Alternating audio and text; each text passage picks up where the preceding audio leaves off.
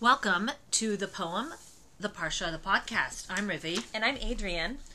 In this Parsha, we are going to be bravely approaching something very complicated. And terrible. And, Y- yeah. it, it's, cause for fear and trembling. So deeply. I find it both sort of um, like interesting, like like genuinely interesting, like fascinating as a narrative, and I also find it incredibly problematic as an emotional experience. it is of the most complicated Yes. sections of our Torah. It's both excuse and. the door shutting. Uh, it's you know last year we had this is year two, friends. Yes. reminding everyone We're diving. We're back in it. we're back in. Last year we reflected and thought about the destruction of Sodom. Yes. which we thought was heavy. Mm-hmm. However, this too is heavy, Yes. and it is with.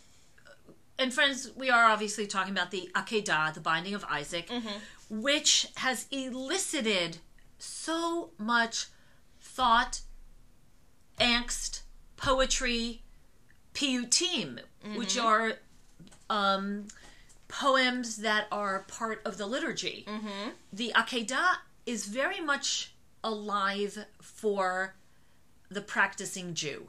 Mm-hmm. What I mean by that is it's part of the morning service. It is read as the yearly Torah portion, and it is centerpiece on the high holidays on Rosh Hashanah. Yes. So this is an important story, and we are going to look at it through the lens of two different poems. And we're going to note that I think this was the hardest time we've ever had selecting a poem. Yes.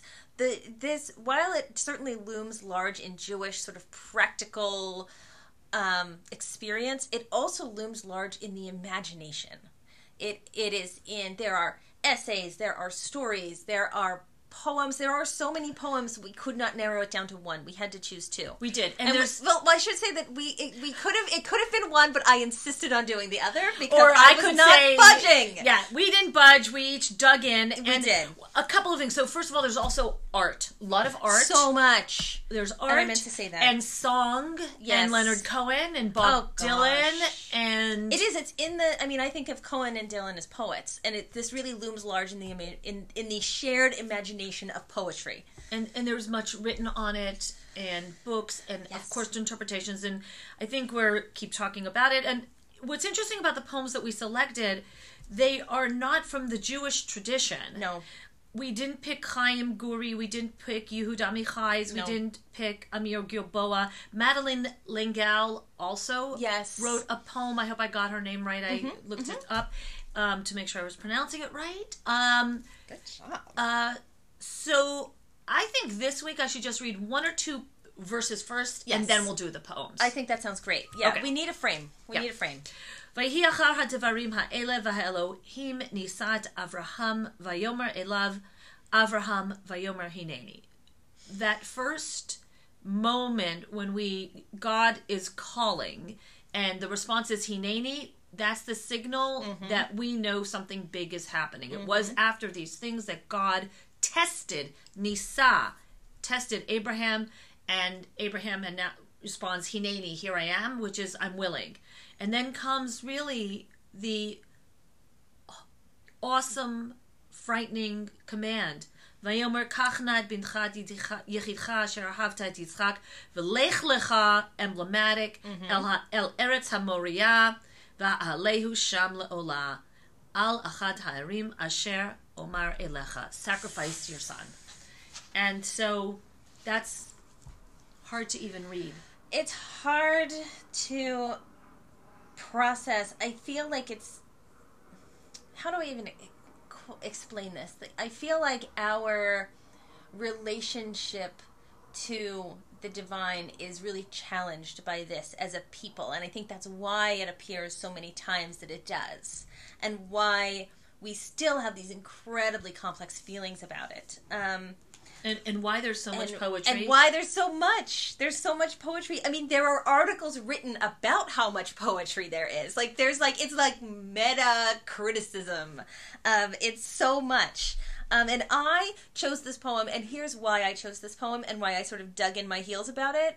Because this poem speaks to an emotional experience that is rich in me every single time I read it. Hmm. Every single time, it never loses its impact. And I have read this poem so many times. I mean, I was introduced to this poem as an undergrad in like 2000s. Um, there were a lot of zeros that followed that. okay, so, now I know why you insisted on it. Yes, it. like this I is see. a formative poetic experience for me and I this is why I sort of dug in and I I wanted that to be part of the conversation of, it is that just like the Akeda is a formative experience for us as a people, this poem is a formative experience for me in a, across the experience. Oh, So this is this Okay. is Isaac by Marie Howe.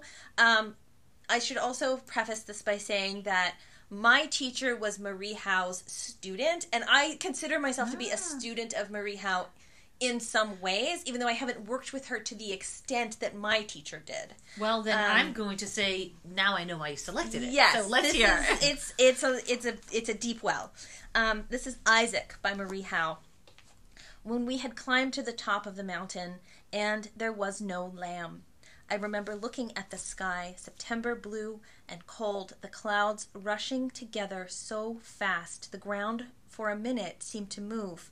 They rushed so quickly, I wanted to say, like horses, when, in a voice I had never heard before, he asked me to lay myself down. I didn't feel the rush of a sudden wind, as from a wing that my father felt, or hear the voice like silver he said he heard. I didn't. Mm. I only remember the clouds rushing across the sky like horses, and the blood pounding inside me like water, and pushing, stumbling down the mountain to the far pasture, to the ram that was my favorite, and weeping into its filthy, matted wool, crying out. Hmm. Now do you see? Now that you've heard it read aloud, you pushed back on this. You were like, I don't want to do this poem. I did say that, but first you get to say why. Where what's really um, speaking to you here? What speaks to me is that we hear of this. The, the Akedah lives in the Abrahamic experience, not in the Isaac experience. And so to enter the imagination of the potential victim here speaks to me in a way that the Abrahamic experience does not. Like here we are really fully in the parsha in a way that that other other sources want to push us out of. Here's what I'm going to say. Yes. I hear that. Yes. And it's interesting that Abraham is the one being tested. Mm-hmm. And he's the one that's being off, asked to offer his son. Mm-hmm. Yet it is called in Hebrew Akedat Yitzchak, yes. the binding of Isaac. So it's interesting that almost our tradition is playing with us. Yes. With and, and putting forth the question: Is this truly the test for Abraham? Isaac, according to calculations, was not a small boy No, he was not a child. not a, not you know he was someone who was old enough Mm-hmm. if not even older and there's a phenomenal midrash from the Pirkei de Rebbe Eliezer that says Abraham actually slaughtered him. He came back to life, or this idea of the ashes of Yitzchak. And so I would say that our tradition is not not paying attention to Isaac. No, I, And- I get that. Okay, and, and then later on, his eyes are weak. The tears of the the midrash talks about the tears of the angels mm-hmm. weakening his eyes. So it's interesting because it's almost as at this moment of the binding of Isaac, the focus now shifts to Isaac. God never speaks again to Abraham after this. The Abraham story is being tied up. Next week, we're going to hear about his purchase of land for the death of Sarah. And I pledge to you and I pledge to all of our listeners out there that next year we focus on Sarah's experience of the Yes, Akedah. we're gonna work our way through it. We're going to We get there. We're going to get there.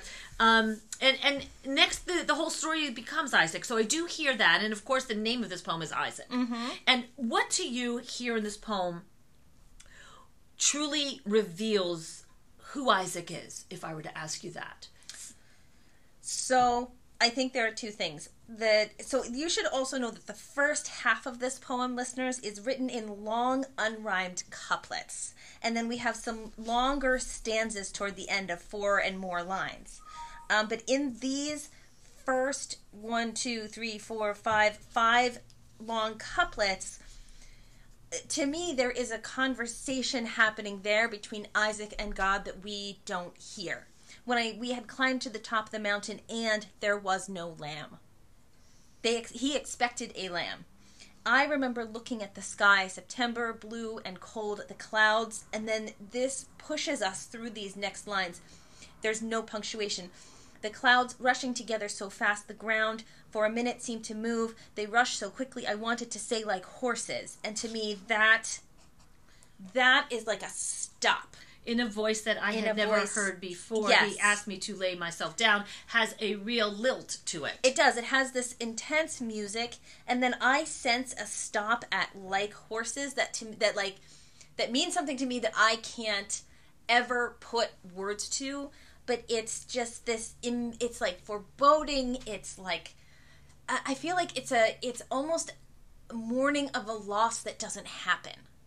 It's like mourning a loss that only lives in the potential for loss rather than mourning in the loss that has happened. Okay. And I am going to say, and Yes. I realize it's going to be exceedingly annoying what I'm going to say. No, say it. What annoys me Uh-huh. about the poem is that Isaac probably never saw a horse. Yeah, yeah, but we're talking about I a know. tradition that isn't ours. I know. That that I had a very hard time with that as an undergrad, and I went to my teacher and I was like, Anna, there are no horses where Isaac lives. Yeah. There are no horses. Right. Like, And- there and- might be a goat. Yeah, in ancient Near Eastern times, the horse was a tank, and Egypt had them. Yes. and and I doubt that Isaac ever saw a horse. No. So when I read this, the picayune part of myself It's okay was to like that.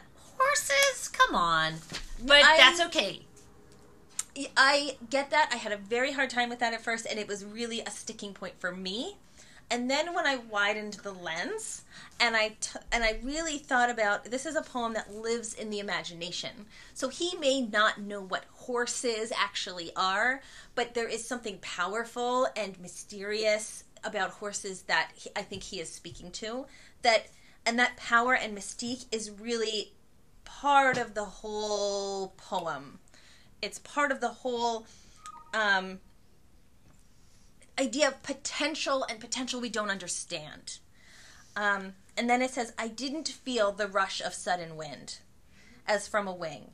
I didn't. We hear that twice. Ooh. I only saw the clouds rushing across the sky like horses. And I don't think we mean actual horses. I think it's really about finding a word for this sort of sensation that does not that may not exist. And the blood pounding inside me like water and pushing stumbling down the mountain. So it has happened right? Like we're we have moved through the violence or the potential for violence. And he is done running down the mountain path. Unscathed. Unscathed. Physically. Fi- yes, physically, um, to the ram that was my favorite, and weep- weeping into its filthy matted wool, crying out. Yeah, that's her. That's I that, mean, can you- that line I do love. That yes, and that's what to me that speaks to is the idea that Isaac is learning that his father would have sacrificed him. Like if there is no threat to the parent-child relationship, I don't care how old you are, then your father willing to be able to sacrifice you. Like that's terrifying to me. It's horribly terrifying. It's horribly I'm- terrifying, but also I am rarely think stunned, Stunned, speechless, you know, like I speechless, just did right now. Um, and so Isaac is learning that his father would have sacrificed him, and that is a hard thing to learn. That is a hard thing. Well, in this moment, I think in the wider frame of the Isaac narrative, we're gonna get more information. I think there's going to be a a change in that relationship that that he begins to maybe understand why he would have done it. I And- think we haven't gotten there yet. we haven't gotten there yet, and the complexity of the Akedah is so huge. And in that complexity, one thing that I feel so strongly about Mm-hmm. is that, you know, the lesson of the lesson of the Akedah to me is, hey, parents, for all eternity, Mm-hmm. we do not build altars and sacrifice our children upon them. And I absolutely recognize the horror of Yitzchak's feeling right now. Yes, totally. That said, Abraham did not sacrifice him. He did not do it. And in fact, you know, God had asked him to. Mm-hmm. The angel then stops him. But Abraham ultimately does not sacrifice his son. he does not, but the potential for it is there, and I think that's what this poem speaks to. I that think it's what potential the next poem speaks to. violence is there, and that's scary. And I think we can live in that uncomfortable place. Oh, it's it's excruciating. Let's read the next poem. See, you don't even want to sit with it. No, it's No. too excruciating. The Let- parable of the old man and the young. well, I'm going to say this because because Wilfred Yes. Owen is going to bring all of this into this practicality. is yes it's like we're we're bringing we're walking back we've got this like narrow lens on isaac and the the akedah there and the the owen poem pushes us out a little bit and we get a big it's like it's like it's like in the movies right when you have that like that like focus shot on one small thing and then you open up and you see the bigger picture and the relationship the viewer has to the small thing changes our relationship to isaac's emotional experience is going to change with this next poem And I'm going to say I'm a major fan of Wilfred Owen. And poor, I mean, Wilfred Owen did not live a long life. no Uh, he wrote some of the best British poetry about World War One he did he did i have a lot of respect for wilfred owen in almost a little bit more than a year. Mm-hmm. From August 1917 to September 1918, and in November 1980, he was killed yes in action at the age of 25, a week before the armistice. and I think there is something about the Isaac narrative that is an important like I think Owen's age is an important part of thinking through this particular poem because he was so young. and He the was- amount of young boys sent to war that no one can Yes. actually articulate in a sentence why World War One happened. Yes, I know. It's horrifying. Horrifying. So let's let's hear. Gosh, we are so positive today, aren't we? We- are just like you know bringing get out, out the handkerchiefs. Get out the handkerchiefs. The Parable of the Old Man and the Young by Wilfred Owen.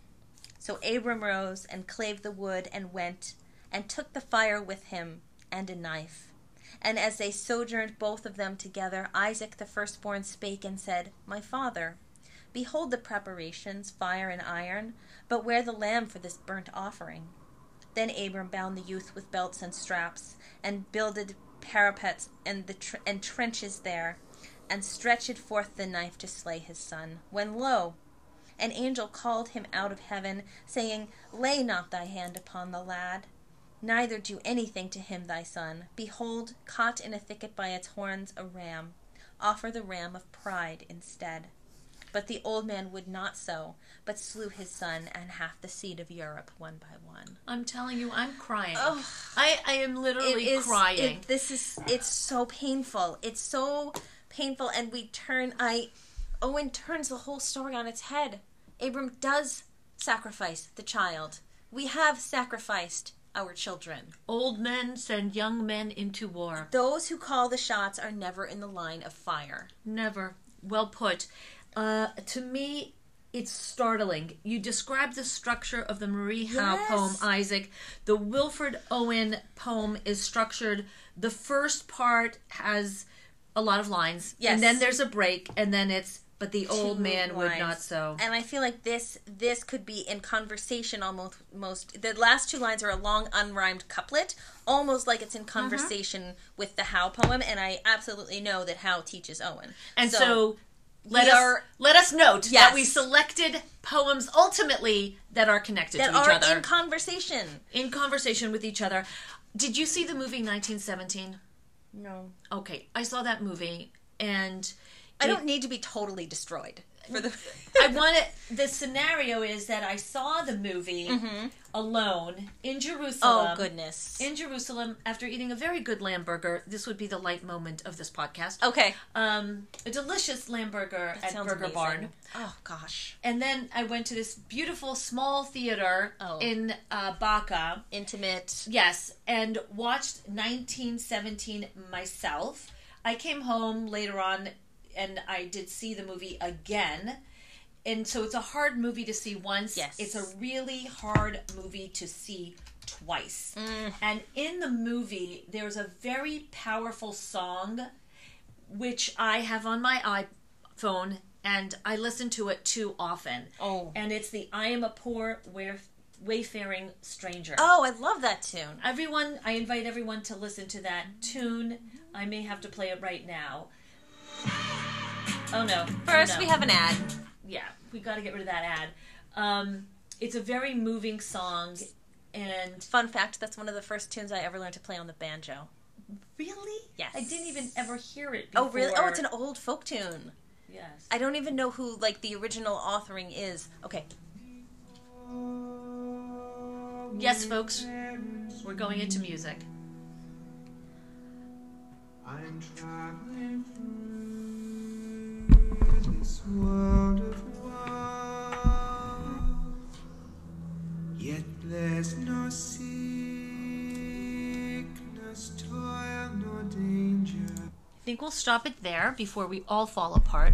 The the idea, and so this asks us, first of all, obviously, Wilfred Owen gave his life on that altar, mm-hmm.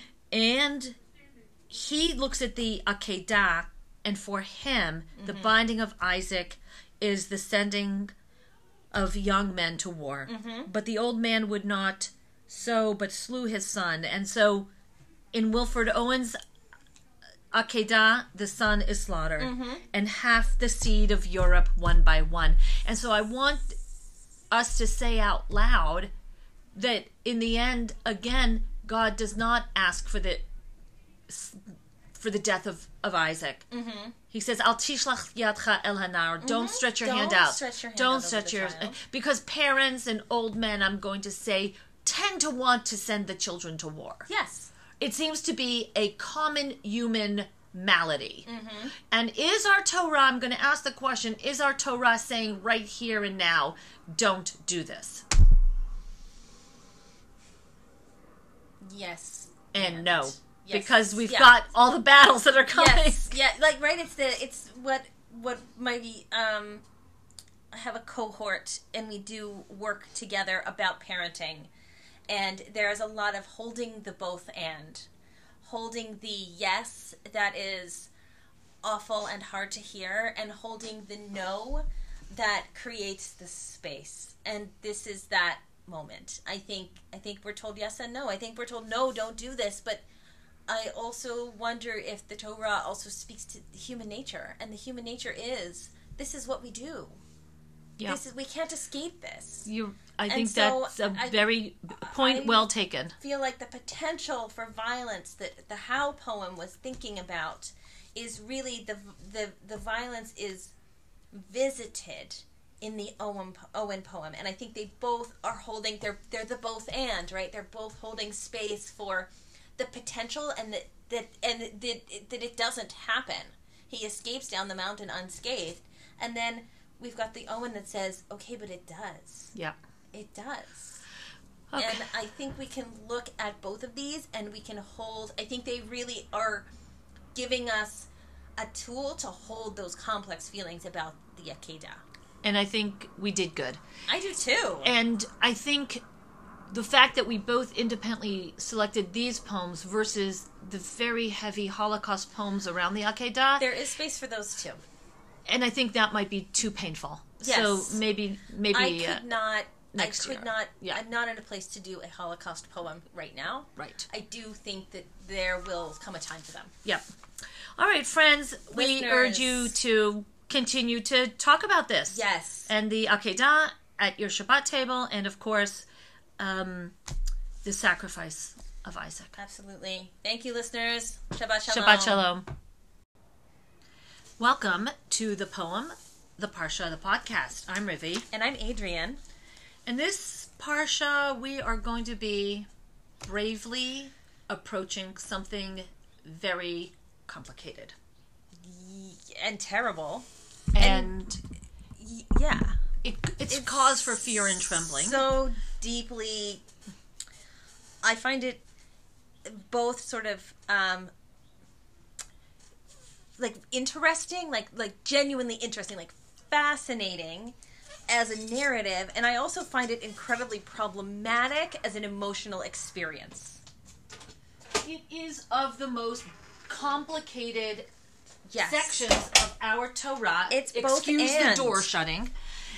Uh, it's you know last year we had this is year two, friends. Yes. reminding We're everyone diving. We're back in it. we're back in. Last year we reflected and thought about the destruction of Sodom. Yes. which we thought was heavy. Mm-hmm. However, this too is heavy, Yes. and it is with. And friends, we are obviously talking about the Akedah, the binding of Isaac, which has elicited so much thought, angst, poetry, piyutim, which mm-hmm. are um, poems that are part of the liturgy. Mm-hmm. The Akedah is very much alive for the practicing Jew. Mm-hmm. What I mean by that is it's part of the morning service. It is read as the yearly Torah portion, and it is centerpiece on the high holidays on Rosh Hashanah. Yes. So this is an important story, and we are going to look at it through the lens of two different poems. And we're going to note that I think this was the hardest time we've ever had selecting a poem. Yes. The this while it certainly looms large in Jewish sort of practical um, experience, it also looms large in the imagination. It it is in there are essays, there are stories, there are poems. There are so many poems we could not narrow it down to one. We had to choose two. We did, and, And we, there's well, I should say that we it, we could have it could have been one, but I insisted on doing the other because or I, I, could not say budging. Yeah, we didn't budge. We each dug in. We and did. a couple of things. So first of all, there's also art. A lot of art. so much. there's art. I meant to say that. And song. Yes. And Leonard Cohen and Bob Oh, Dylan and It is. It's in the. I mean, I think of Cohen and Dylan as poets, and it, this really looms large in the in in the shared imagination of poetry. and and there's much written on it and books and Yes. of course interpretations and I think we're keep talking about it and what's interesting about the poems that we selected they are not from the Jewish tradition. No, We didn't pick Chaim Guri, we didn't pick Yehuda Amichai's, we didn't pick Amir Gilboa. Madeleine L'Engle also Yes. Mm-hmm. wrote a poem. I hope I got her name right. I looked it up um, to make sure I was pronouncing it right. Um, good job. uh, so I think this week I should just read one or two verses first, Yes. and then we'll do the poems. I think that sounds great. Yeah, Okay. we need a frame. We Yeah. need a frame. ויהי אחר הדברים האלה והאלוהים נישא את אברהם ויאמר אליו אברהם ויאמר הנני. That first moment when we God is calling and the response is hineni, that's the signal that we know something big is happening. It was after these things that God tested Nisa, tested Abraham, and Abraham and now responds hineni, here I am, which is I'm willing. And then comes really the awesome, frightening command. ויאמר קח נא את בנך את יחידך אשר אהבת את יצחק ולך לך emblematic אל, ה- אל ארץ המוריה ועלהו שם לעולה על אחד הערים אשר Omar Elecha, sacrifice your son. And so that's hard to even read. It's hard to process. I feel like it's. How do I even explain this? I feel like our relationship to the divine is really challenged by this as a people. And I think that's why it appears so many times that it does, and why we still have these incredibly complex feelings about it. Um, and and why there's so much poetry. and why there's so much. There's so much poetry. I mean there are articles written about how much poetry there is. Like there's like it's like meta criticism. Um it's so much.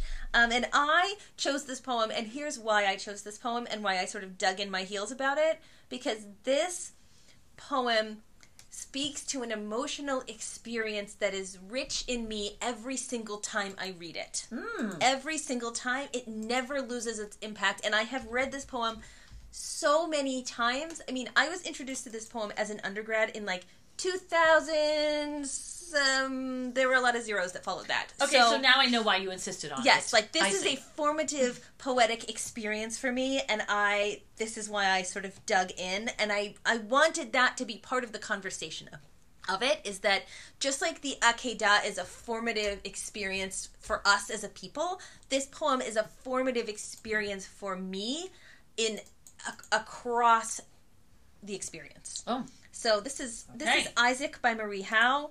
Um, I should also preface this by saying that my teacher was Marie Howe's student, and I consider myself to be Ah. a student of Marie Howe in some ways, even though I haven't worked with her to the extent that my teacher did. well then Um, i'm going to say now i know why you selected it Yes, so let's hear is- it's it's a it's a it's a deep well.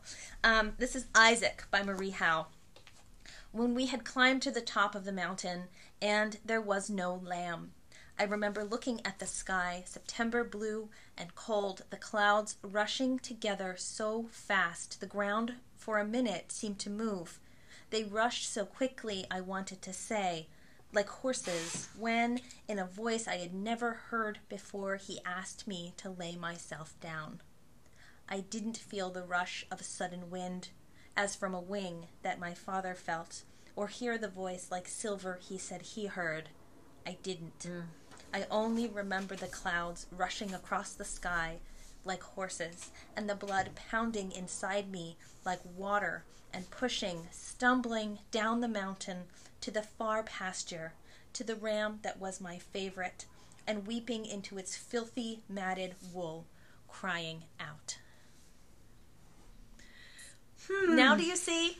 Now that you've heard it read aloud, you pushed back on this. You were like, I don't want to do this poem. i did say that but first you get to say why where what's really um speaking to you here What speaks to me is that we hear of this. The, the Akedah lives in the Abrahamic experience, not in the Isaac experience. And so to enter the imagination of the potential victim here speaks to me in a way that the Abrahamic experience does not.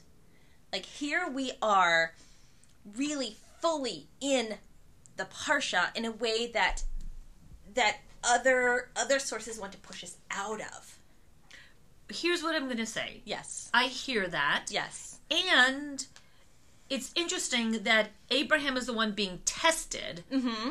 And he's the one that's being off, asked to offer his son. Mm-hmm. Yet it is called in Hebrew Akedat Yitzchak, yes. the binding of Isaac.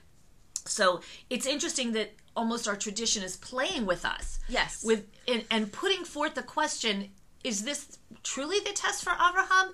Isaac, according to calculations, was not a small boy No, he was not a child. not a, not you know he was someone who was old enough Mm-hmm. if not even older and there's a phenomenal midrash from the Pirkei de Rabbi Eliezer that says Abraham actually slaughtered him. He came back to life, or this idea of the ashes of Yitzchak. And so I would say that our tradition is not not paying attention to Isaac. No, I, And- I get that. Okay, and, and then later on, his eyes are weak. The tears of the the midrash talks about the tears of the angels mm-hmm. weakening his eyes. So it's interesting because it's almost as at this moment of the binding of Isaac, the focus now shifts to Isaac.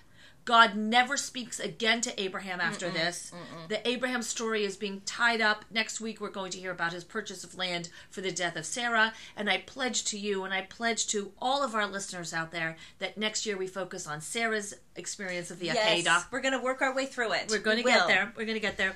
Um, and and next, the, the whole story becomes Isaac. So I do hear that, and of course, the name of this poem is Isaac. Mm-hmm. And what to you here in this poem truly reveals who Isaac is, if I were to ask you that. So I think there are two things. That so you should also know that the first half of this poem, listeners, is written in long unrhymed couplets, and then we have some longer stanzas toward the end of four and more lines. Um, but in these first one, two, three, four, five, five long couplets, to me there is a conversation happening there between Isaac and God that we don't hear. When I we had climbed to the top of the mountain and there was no lamb. They he expected a lamb. I remember looking at the sky, September, blue and cold, the clouds, and then this pushes us through these next lines. There's no punctuation. The clouds rushing together so fast, the ground for a minute seemed to move. They rushed so quickly, I wanted to say like horses. And to me, that that is like a stop. In a voice that I In had never voice- heard before, Yes. he asked me to lay myself down, has a real lilt to it. It does. It has this intense music, and then I sense a stop at like horses that to that like that means something to me that I can't ever put words to. But it's just this. It's like foreboding. It's like I I feel like it's a. It's almost mourning of a loss that doesn't happen. It's like mourning a loss that only lives in the potential for loss rather than mourning in the loss that has happened. Okay. And I am going to say, and Yes. I realize it's going to be exceedingly annoying what I'm going to say. No, say it. What annoys me Uh-huh. about the poem is that Isaac probably never saw a horse. Yeah, yeah, but we're talking about I a know. tradition that isn't ours. I know. that that I had a very hard time with that as an undergrad, and I went to my teacher and I was like, Anna, there are no horses where Isaac lives. Yeah. There are no horses. Right. Like, And- there and- might be a goat. Yeah, in ancient Near Eastern times, the horse was a tank, and Egypt had them. Yes. and and I doubt that Isaac ever saw a horse. No. So when I read this, the picayune part of myself It's okay was like that. horses. Come on, but I- that's okay. I get that. I had a very hard time with that at first, and it was really a sticking point for me. And then when I widened the lens, and I t- and I really thought about this is a poem that lives in the imagination. So he may not know what horses actually are, but there is something powerful and mysterious about horses that he, I think he is speaking to. That and that power and mystique is really part of the whole poem it's part of the whole um, idea of potential and potential we don't understand. Um, and then it says, I didn't feel the rush of sudden wind as from a wing. I didn't. We hear that twice. Ooh. I only saw the clouds rushing across the sky like horses. And I don't think we mean actual horses. I think it's really about finding a word for this sort of sensation that does not that may not exist. And the blood pounding inside me like water and pushing stumbling down the mountain. So it has happened right? Like we're we have moved through the violence or the potential for violence. And he is done running down the mountain path. Unscathed. Unscathed. Physically. Fi- yes, physically, um, to the ram that was my favorite, and weep- weeping into its filthy matted wool, crying out. Yeah, that's her. That's I that, mean, can you- that line I do love. Oh, that yes, and that's what to me that speaks to is the idea that Isaac is learning that his father would have sacrificed him. Like if there is no threat to the parent-child relationship, I don't care how old you are, then your father willing to be able to sacrifice you. Like that's terrifying to me. It's horribly terrifying. It's horribly I'm- terrifying, but also I am rarely think stunned, Stunned, speechless, you know, like speechless, I just did right now. Um, and so Isaac is learning that his father would have sacrificed him, and that is a hard thing to learn.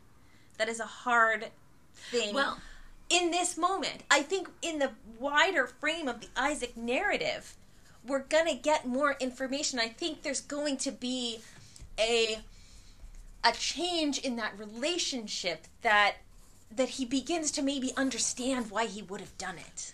I And- think we haven't gotten there yet. We haven't gotten there yet, and the complexity of the Akedah is so huge. And in that complexity, one thing that I feel so strongly about Mm-hmm. is that, you know, the lesson of the lesson of the Akedah to me is. Hey, parents, for all eternity, Mm-hmm. we do not build altars and sacrifice our children upon them. And I absolutely recognize the horror of Yitzchak's feeling right now. Yes, totally. That said, Abraham did not sacrifice him. He did not do it. and in fact, you know, God had asked him to. Mm-hmm. The angel then stops him.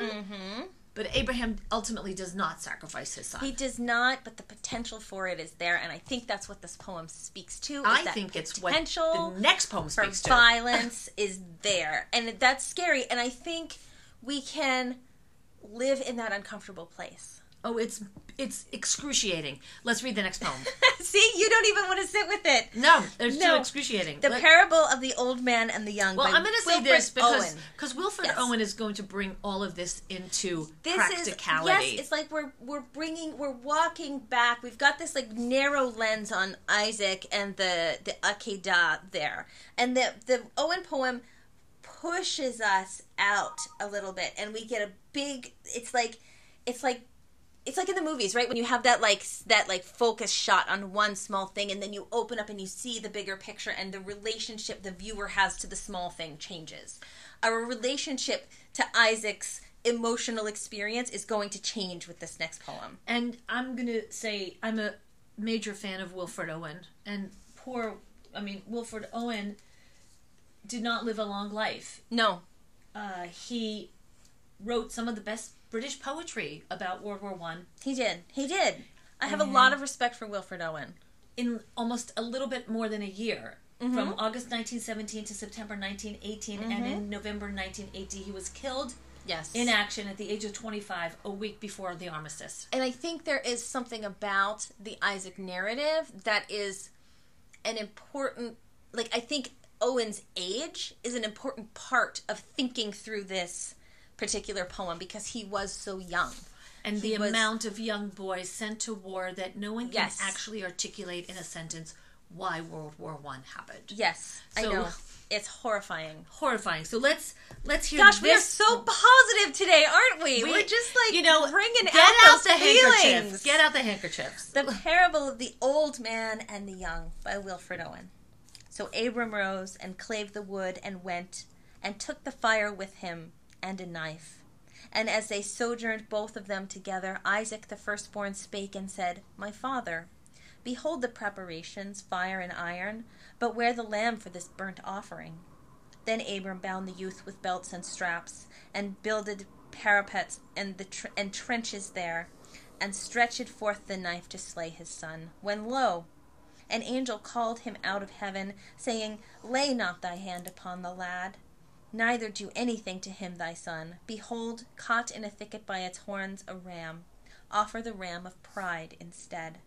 But the old man would not so, but slew his son and half the seed of Europe one by one. I'm telling you, I'm crying. Ugh.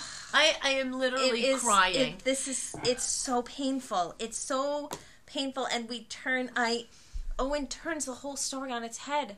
Abram does sacrifice the child. We have sacrificed our children. Old men send young men into war. Those who call the shots are never in the line of fire. Never. Well put. Uh, to me, it's startling. You describe the structure of the Marie Howe Yes. poem, Isaac. The Wilfred Owen poem is structured. The first part has a lot of lines, Yes. and then there's a break, and then it's but the old Two man would lines. not so. And I feel like this this could be in conversation almost most the last two lines are a long unrhymed couplet, almost like it's in Uh-huh. conversation with the Howe poem, and I absolutely know that Howe teaches Owen. And so, let we us are- let us note that we selected poems ultimately that are connected that to each are other in conversation. in conversation with each other. Did you see the movie 1917? No. Okay, I saw that movie and I don't need to be totally destroyed. for the. I want to. The scenario is that I saw the movie alone in Jerusalem. Mm-hmm. oh goodness. In Jerusalem, after eating a very good lamb burger, this would be the light moment of this podcast. okay. Um, a delicious lamb burger That at sounds Burger amazing. Barn. Oh gosh. And then I went to this beautiful small theater Oh. in uh, Baca. Intimate. Yes, and watched 1917 myself. I came home later on and I did see the movie again. And so it's a hard movie to see once. Yes. It's a really hard movie to see twice. Mm. And in the movie, there's a very powerful song which I have on my iPhone and I listen to it too often. Oh. And it's the I Am a Poor Wayf- Wayfaring Stranger. Oh, I love that tune. Everyone, I invite everyone to listen to that tune. I may have to play it right now. Oh no. First, no. we have an ad. Yeah, we got to get rid of that ad. Um, it's a very moving song, and Fun fact: that's one of the first tunes I ever learned to play on the banjo. really, Yes. I didn't even ever hear it. Oh, really? Oh, it's an old folk tune. yes. I don't even know who like the original authoring is. Okay. yes, folks, we're going into music. I'm traveling through this world of woe, yet there's no sickness, toil, nor danger. I think we'll stop it there before we all fall apart. The the idea, and so this asks us, first of all, obviously, Wilfred Owen gave his life on that altar, mm-hmm. and he looks at the Akedah, and for him, the mm-hmm. binding of Isaac is the sending of young men to war. Mm-hmm. But the old man would not so, but slew his son, and so in Wilfred Owen's Akedah, the son is slaughtered, mm-hmm. and half the seed of Europe one by one. And so I want us to say out loud that in the end, again, God does not ask for the for the death of, of Isaac. Mm-hmm. He says, "Al tishlach yadcha el hanar." Don't stretch your Don't hand out. stretch your hand Don't out over stretch the your child. because parents and old men, I'm going to say, tend to want to send the children to war Yes. it seems to be a common human malady. Mm-hmm. And is our Torah, I'm going to ask the question, is our Torah saying right here and now, don't do this? Yes. And no. Yes. Because we've Yeah. got all the battles that are coming. Yes. Yeah. Like right. It's the. It's what what my um. I have a cohort and we do work together about parenting, and there's a lot of holding the both and, holding the yes that is awful and hard to hear, and holding the no that creates the space. And this is that moment. I think I think we're told yes and no. I think we're told no, don't do this, but I also wonder if the Torah also speaks to human nature, and the human nature is this is what we do. Yeah. This is we can't escape this. You, I think so that's a I- very point I- well taken. Feel like the potential for violence that the Howe poem was thinking about is really the the the violence is visited in the Owen Owen poem, and I think they both are holding. They're they're the both and right. They're both holding space for the potential and that that and that that it doesn't happen. He escapes down the mountain unscathed, and then we've got the Owen that says, "Okay, but it does. Yeah. It does." Okay. And I think we can look at both of these and we can hold. I think they really are giving us a tool to hold those complex feelings about the Akedah. and I think we did good. I do too. And I think the fact that we both independently selected these poems versus the very heavy Holocaust poems around the Akedah, there is space for those too. and I think that might be too painful. Yes. So maybe maybe I uh, could not. next I could year. not. Yeah. I'm not in a place to do a Holocaust poem right now. right. I do think that there will come a time for them. Yep. All right, friends, we urge you to continue to talk about this. Yes. And the Akedah at your Shabbat table, and of course, um, the sacrifice of Isaac. Absolutely. Thank you, listeners. Shabbat shalom. Shabbat shalom.